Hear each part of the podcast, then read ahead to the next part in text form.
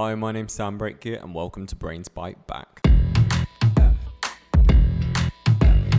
On this podcast, we examine everything to do with how our psychology overlaps with technology and impacts our society. In this episode of the Most Dangerous Countries on the Internet series, we will be looking at Iran. My guest joining me today to discuss this is the head of threat research at Blue Hexagon, a company that focuses on threat detection powered by deep learning. He also previously led the malware and threat research team at Palo Alto Networks. He's been in the malware research threat intelligence industry for over 10 years and has worked with several security vendors across Asia and North America. Irfan Asrar. And for our good news feature, we have a positive story out of Australia relating to Elon Musk and energy.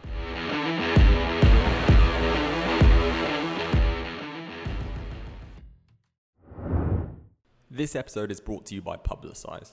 Publicize is a digital PR company that stands out from other legacy agencies. They don't charge large retainers or simply send out press releases when you have something to announce. Instead, they have a transparent and modular approach to PR that ensures you only pay for what you need. They refer to this approach as growth communications for everyone, and it makes them the default option for tech startups looking to take their first steps in PR. If you want more information, you can request a free PR assessment at publicize.co and find a tailored PR strategy that works for you. And exclusively for Brains Byte Back listeners, for a limited time only, those who sign up for a 12 month package will receive one month free. To claim this promotion, visit publicize.co slash BBB.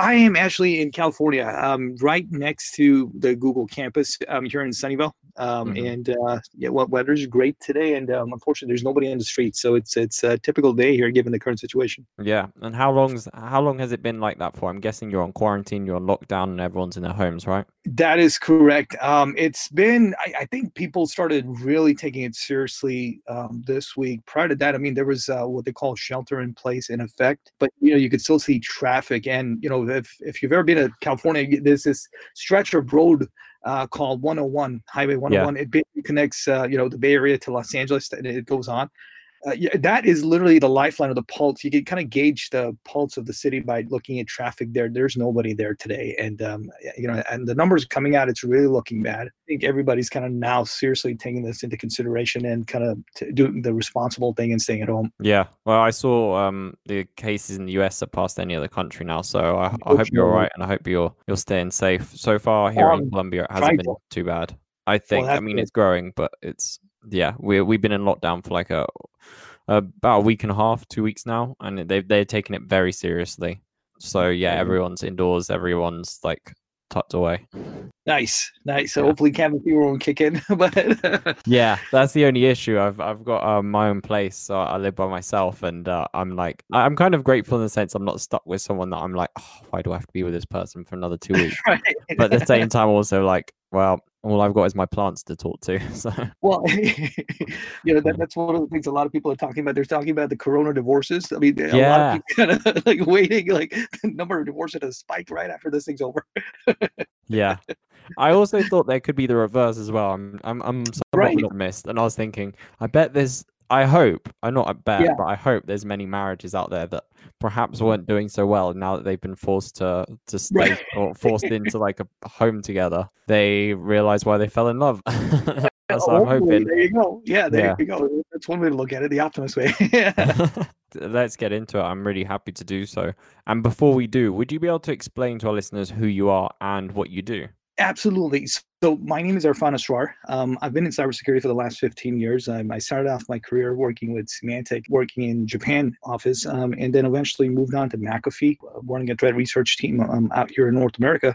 And uh, eventually, you know, went to a couple of other companies, including Palo Alto Networks, managed a threat team over there, and then saw this, you know, wonderful thing uh, this startup called Blue Hexagon was doing here in California with AI to uh, to protect against uh, threats out there, and uh, came over here, and now I manage a threat team over here. Nice, awesome. That's uh, so you're definitely someone which uh, I can rely on when it comes to knowing which are the most dangerous countries in the world. It is good so. to have you on here. so obviously, like uh, I, I left this to an open question. I was really interested to hear back from experts like yourself, which countries they think are the most dangerous countries in the world, and to to pick one which they'd like to talk about. And obviously, you chose Iran Uh, would yes. you be able to like tell us like why, like in your opinion, do you think it's one of the most dangerous countries and why you chose to talk about it? Well, absolutely. Well, so you know, it, it really comes down to there, there's only a handful of countries. Where a lot of researchers that, like I said, you know, they base their findings on facts and have to back it up with data and stuff. And if you if you look at those countries that are considered dangerous, that they look at in, in, or most people kind of approach it from the thought of um, what are the most infected number of people in that region, um, as well as how many attacks are originating out of that region. I mean, that, that tends to be the two more easier low-hanging fruits of um, evaluating uh, the scope of danger. Um, and you know, several companies come into play. A lot of people they tend to pick Eastern Europe. Um, you know, and the last stats I heard was about 82% of sites being attacked around the world they seem to originate out of Eastern Europe. But the thing about Iran, um, you know, is that, that there's no stats, and, and if you look at the fact that a lot of the targeted attacks, in fact, the vast majority of targeted attacks that have come out in 2019 and, um, you know, and some of the stuff that we're seeing early on in 2020, the targeted groups have been traced back to Iran. And that kind of got me interested in looking like what else is going on out there, you know, and then we started investigating, um, you know, what other attacks are out there in, you know, in the population itself. Um, what are the threat families that are active out there? And it really, you know, brought up some interesting uh, data that we realized was not published anywhere else. And what we realized was that, that because of sanctions, uh, you know, which went into effect in 1984, normal businesses like security companies or you know, um, you know, IT companies, they can't do business officially in Iran. So there's this huge issue with piracy over there. There's this huge issue with not having the ability to download security software that we take for granted um, over here as a result of it, it's created this huge incubator of uh, threats, not only targeting that region because of outdated software, but because of, again, because of sanctions, you have this ecosystem of um, you know, young adults, um, talented people, very smart people who just graduated out of college. They don't have a job, not much to look forward to in terms of prospects. So they, they turn to the dark side. Um, and th- that's created this wave of targeted attacks, you know, where they feel that the West is the enemy um, you know, the government's got a message and they, they kind of use these guys to send that message by creating attack sponsored groups as well as um, whenever something goes wrong, they create an enemy and then the, you know, the, the hackers or the, their people, analysts decide to start defacing websites around the world. Yeah. So just so I have this clear, it's kind of a case of uh, attacks from inside Iran going externally correct. It's not kind of it's not necessarily internal. It's not like um irani citizens attacking other irani citizens. It's like irani citizens attacking other countries around the world. Is that more or less correct? Actually, both. We've we've seen interesting cases of both, but what, what is really interesting is that there's very little research done into internal attacks on you know um, Iranian um, citizens attacking other Iranian citizens, or possibly uh, government-backed attacks against Iranian citizens. There's very little data published. Um, you know, and, and, and, and I'll give you an example. In 2019, when there were protests taking place and and what the government realized was was black by blacking out the internet or allegedly you know the the, the people of iran kind of blamed it on government based blackouts. They they claim that you know this was an attempt by the government to to disrupt the protesters from organizing and planning out future protests. Um, and you know what essentially what was happening was um, you know you, you could see like a complete blackout take place from different cities as far as uh, internet communications go. And they also blacked out specific protocols um, and URLs related to a few apps such as WhatsApp and Telegram, which was used by a lot of protesters for organizing. So it, it's a mix of both. And then, you know, the other thing that we started seeing coming out in 2019 was people realized, hey, if they use a VPN software, they can get around some of these, um, you know, uh, blockings. They started a whole bunch of people circulating malware disguised as VPN apps or fake versions of Telegram they thought would allow them to get through the blackouts so it, it's a mix of both that is really fascinating. Yeah that's one of the things that first came to mind when you first reached out and said about iran. I was really interested to speak with you because my only association with it is like the blackout that happened obviously in 2019 so right. i thought to myself i was like well obviously the the term the most dangerous countries on the internet.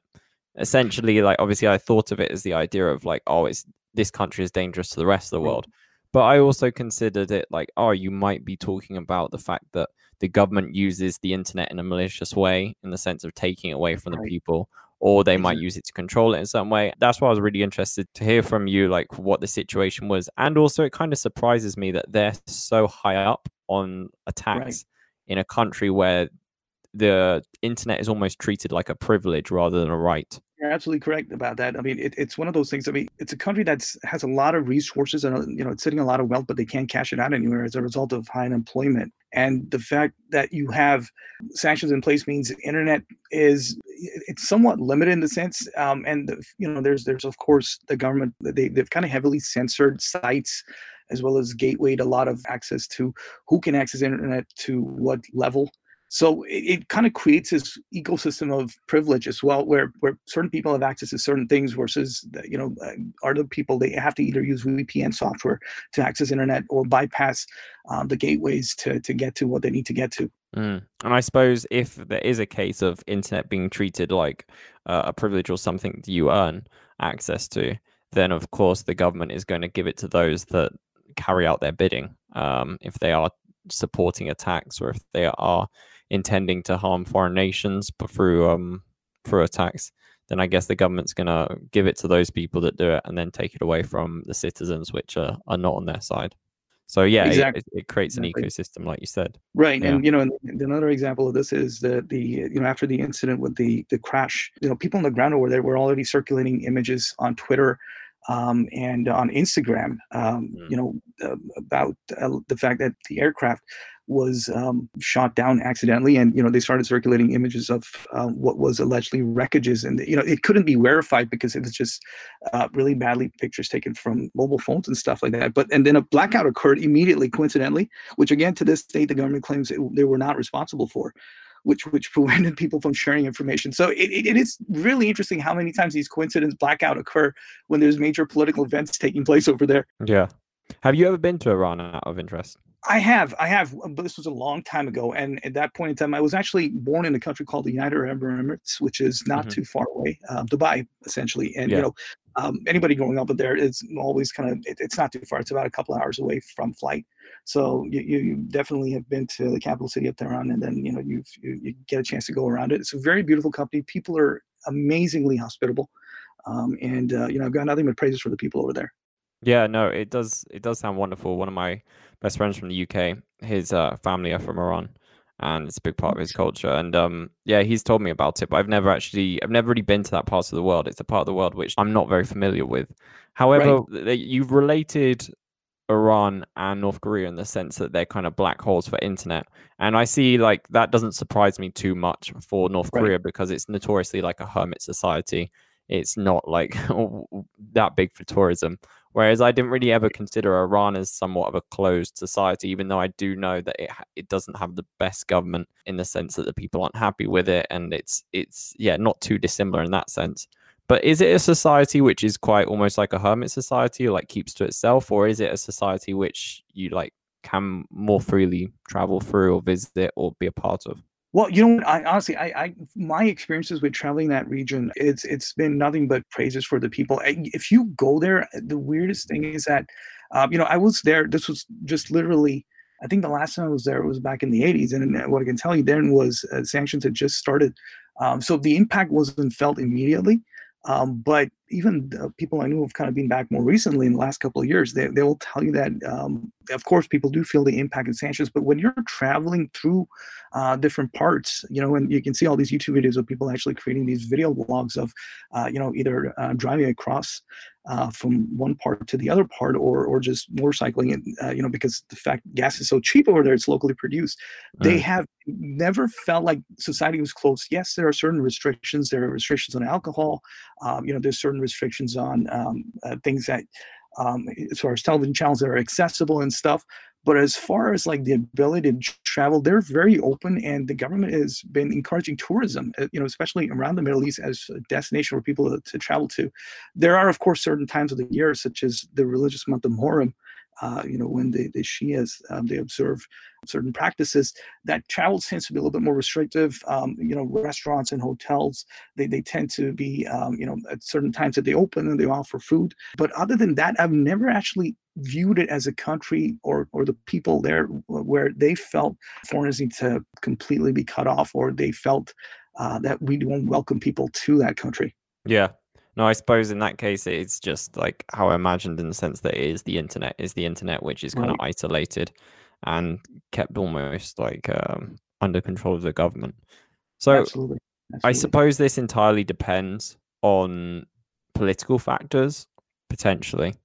But how do you foresee like the lands or the digital landscape of Iran changing? Do you think that the situation of their attacks is going to become more sophisticated and more dangerous, and they're going to become a country which is going to pose more of a threat to other countries, or do you think that this will somehow resolve itself in some way. You know, I'm, I'm really hoping things will improve for the better. Um, but you know, given the uh, the current state of attack, especially well, you know, we, we in January, um, Blue Hexagon they kind of discovered we discovered two attacks that were pretty sophisticated um, that originated from that part of the world that were targeting other countries in that region. And if you compare the sophistication level of these attacks in the past five years, you, you, can see that there's an incremental improvement every single time. Um, and what is even more alarming is more people are actually kind of jumping on the bandwagon. And you've seen these new um, actor groups popping up in support of the messaging. Um, and uh, it, unfortunately, I don't see that going away anytime soon. Given the current state of events, with the tension between the West and the East, um, unfortunately, it creates that incubator where I, I, don't see anything improving in the next five years. But unfortunately, possibly becoming a little more scarier. Yeah, and, um, I yeah. I can imagine. Unfortunately, even though I I asked that question hoping for a positive answer, I, I kind of had my suspicions yeah. that that would be the case. Like I said, I'm a bit of an optimist, but I do have a slight overhanging sense of uh, anxiety that with this coronavirus, obviously, certain economies are going to suffer, or most economies right. are going to suffer. And on one of my previous uh, episodes, regarding most dangerous countries on the internet. We to discuss Brazil, and right. one of the reasons why Brazil is so dangerous is because they, well, we we discussed potentially is because of the crime that they have there, and when right. crime goes up, there's there's more freedom to to commit crime. Certainly, I suppose on the right. internet where there's less repercussions, with greater desperation following economic crises. Absolutely, so we're probably going to see from Iran and many other countries an increase potentially in Absolutely. these kinds of attacks. Absolutely, and you know, and I think it goes both ways. It's not going to be only external, but also internal as well. Uh, one of the things we were tracking just um, last week, um, you know, March 19th uh, was the Persian New Year, which is a huge event in that part of the world. What we, we saw was a couple of days before that, earlier prior to that, there was rhetoric coming out of official channels from Iran about the incident related to the assassination of uh, Soleimani, um, General Soleimani. And then what we realized, we figured that this usually is a combination for a spike. That spike didn't happen um, as big as we thought it would. And, you know, we, we, we feel that's probably because of the fact it's happening there as a result of the epidemic or the pandemic has slowed things down, but we are seeing an increased wave. But what is also interesting is we're also seeing an internal wave where um, and, and th- this is the the irony part, which um, sanctions may have actually contributed to the growth of coronavirus. And, and I'll give you an example. There was an app released by a government agency in Iran that was um, trying to socially gather information about which parts of Iran were more impacted uh, by coronavirus uh, COVID nineteen than other parts were, and it was purely an app that was, um, you know, looking for, hey, uh, here are the symptoms. Uh, do you identify with these symptoms? It, it, would just anonymously upload that information and put a, a, dot on a map indicating how many people have volunteered information and how many they actually showed symptoms, and would kind of give people an idea of where is it safe to travel, where is it not safe to travel, because the Persian New Year is a very big event where people are constantly mobile and they're going from one city to another city. Mm-hmm. Unfortunately, this app got removed from Google Play, um, not because there was a privacy concern. The rumors speculated all over the place that this app was a spyware uh, from the government to basically figure out um, information um, and locations of individuals. And people were worrying what's going on, what's going on. And then when Google removed the app, that that further instigated that rumor, but it, it, turned out Google removed the app just because of the fact that you know it was it was uploaded uh, by an Iranian developer, and of course because of sanctions, they cannot facilitate commerce from that region.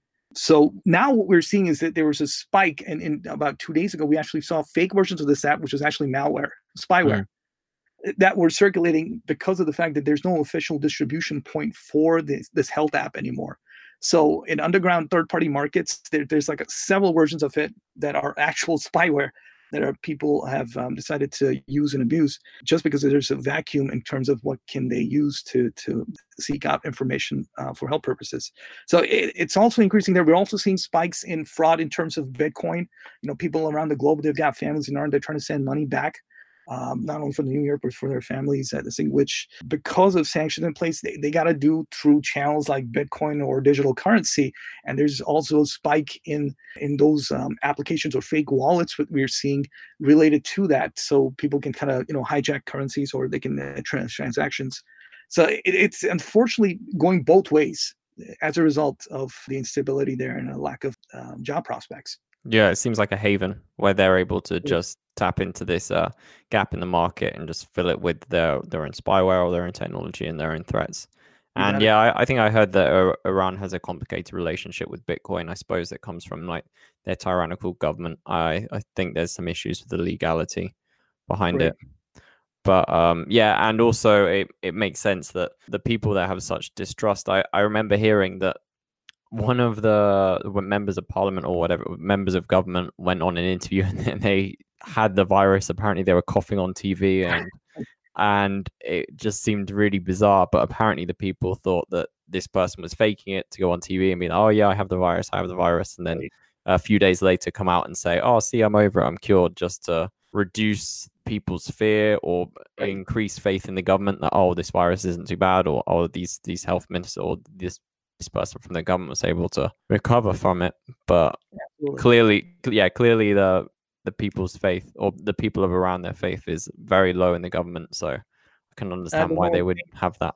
Action. Absolutely, no, definitely, and you know, and, and, it's one of these. It's it's these times that they turn to the internet for answers, or or just to get independent views of what's going on from the outside to figure out what's yeah. actually going on in their own country.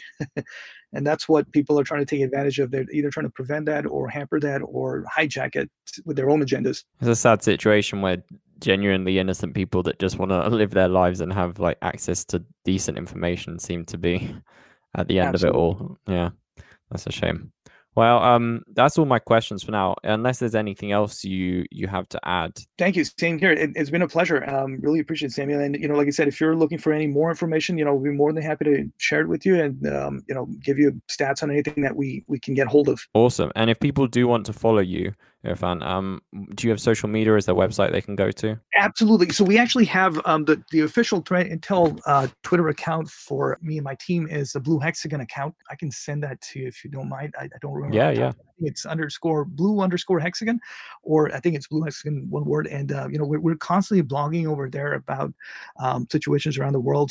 You know, a lot of us have expertise with dealing with threat actors and APT groups from Iran, and you know what, what we're trying to do is basically use AI to detect new attacks. In fact, what happened back in January was our AI technology detected an attack called Dustman. Um, which was the newest variant of an attack called Shamoon that's been happening for several years. And on that same day, IBM actually was talking about a previous version of the attack that they had discovered. So we actually discovered uh, with AI a newer version of an attack that nobody else had seen. It's really fascinating for us applying AI to to some of these actors, especially in regions uh, such as Iran, where there's all these people that are coming together and trying to figure out what can they do to disrupt things around the world. So it, it's it's one of those areas where there's a challenge in cybersecurity, and um, we feel AI is a better approach to doing it. And we, we like to publish our research and findings for, people to uh, to use, um, you know, as they feel uh, send it over. And um, it sounds like you're going doing good work. Uh, at least um, for for the people that do genuinely need this, like the people of Iran. so let's uh, let's hope uh, they have a more prosperous future. Absolutely, amen that.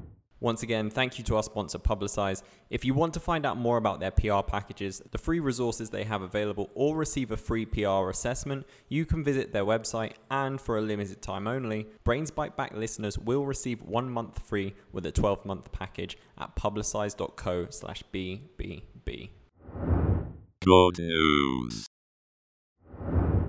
According to Popular Mechanics, Elon Musk's battery farm is an undeniable success and it has saved Australia tens of millions of dollars. The article states that Elon Musk's Australian solar and wind farm successfully powers rural South Australia, whose population density falls between Wyoming and Alaska, the two least dense US states. In 2016, South Australia experienced a near total blackout after an apocalyptic storm involving 80,000 lightning strikes and at least two tornadoes, Vox explains. In the aftermath, a conservative politician blamed the push for renewable energy for the extent of the blackouts. Musk jumped in online and said he was sure that Tesla could come up with a solution. When an Australian billionaire asked if he was serious, Musk jumped in to promise his team was able to do it.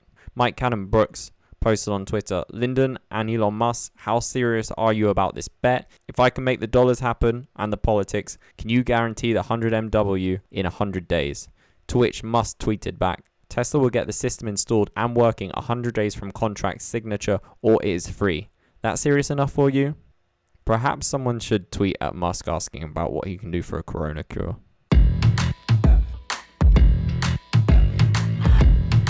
That's it for today's show. I hope you enjoyed it. I hope you liked it. I hope you loved it. If you want more like that, go to sociable.co. They're all up there, all our episodes, and we have a collection of great articles produced by the Sociable team.